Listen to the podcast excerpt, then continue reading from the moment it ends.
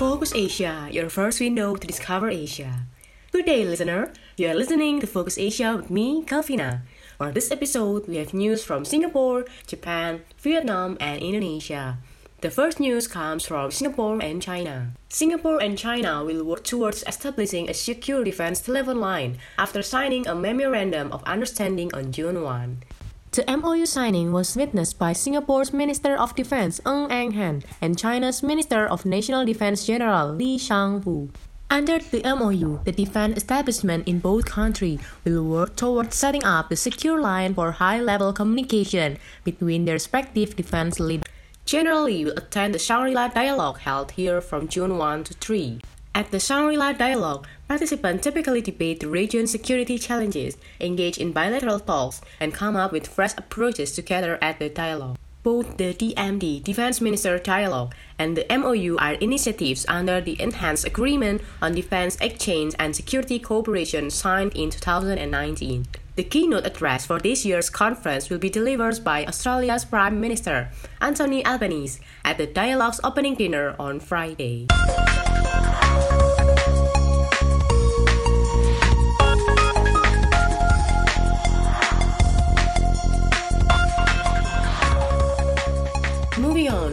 News from the land of the rising sun. Japanese Prime Minister Fumio Kishida said on June 1 that the government would issue special bonds.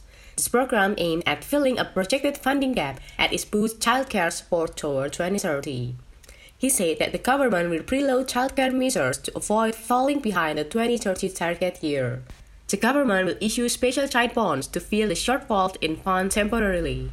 Kishida has made new child rearing measures one of the top items on the agenda of his government's major mid-year economic policy roadmap due out later this month. But the government is struggling to secure a permanent source of funding to pay for the boost needed for childcare support.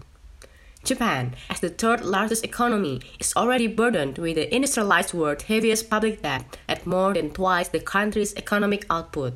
And so, Japan will also struggle with the cost of an aging population. Kishida also said the government would not take an additional financial burdens on the people over its childcare support measures.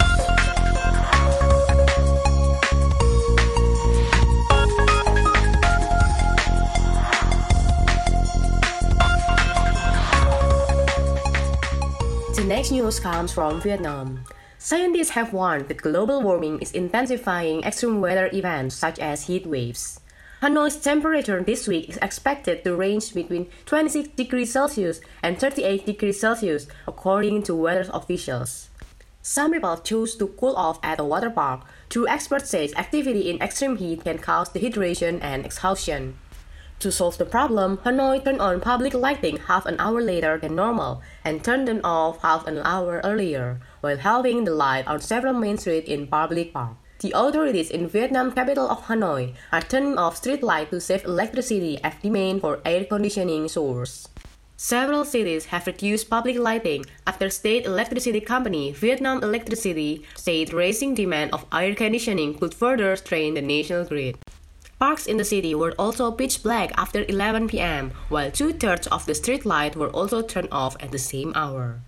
Last week, Vietnam called for electrical devices to be turned off when not in use and for air conditioning to be kept above 26 degrees Celsius.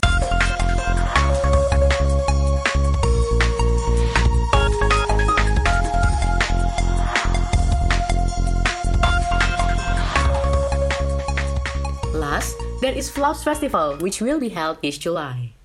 FLAVS Festival, the biggest hip hop, soul, and R&B music festival in Indonesia, is ready to be held again this year.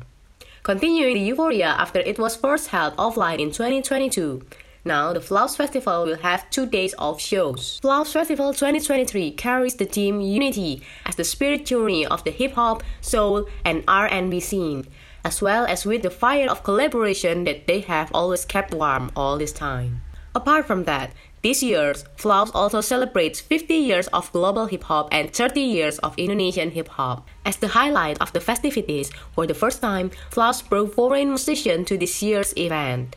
There will be Kim Young Yom, South Korea, Loco, South Korea, Lil Pump, United States, The Baby, United States, and one more name to be announced.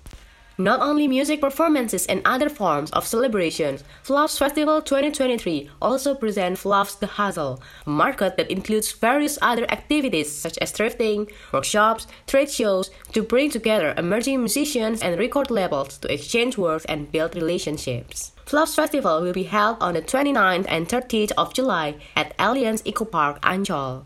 The news from FLAVS Festival 2023 closes this week's episode. Don't forget to always listen to Focus Asia every week to update your knowledge about what happens in Asia. I'm Calvina. See you on the next episode of Focus Asia, your first window to discover Asia.